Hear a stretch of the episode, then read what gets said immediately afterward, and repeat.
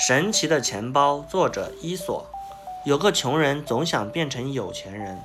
有一天，他自言自语地说：“我要是有钱了，就一定痛痛快快的用，用不完的钱就送给那些穷人。”穷人正说着，突然从墙缝里冒出一缕烟，接着烟变成了一个人。那个人大声说道。说的真好呀，我来帮你变成一个富翁。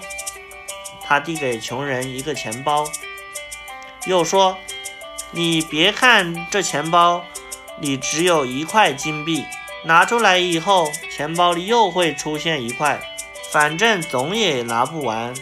但要记住，当你拿到足够的金币，就必须把钱包丢到河里去。”话音刚落。这个人就消失了。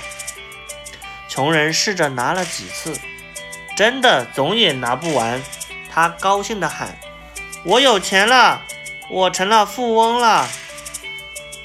穷人顾不上吃饭，只顾得从钱包里一块一块地掏金币。他就这样不分昼夜地掏，总觉得那些钱还不够用。就这样。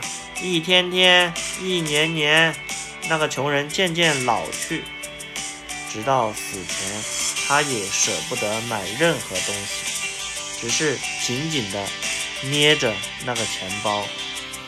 后来，人们在破茅屋里发现了他的尸体，旁边堆着像小山一样高的金币。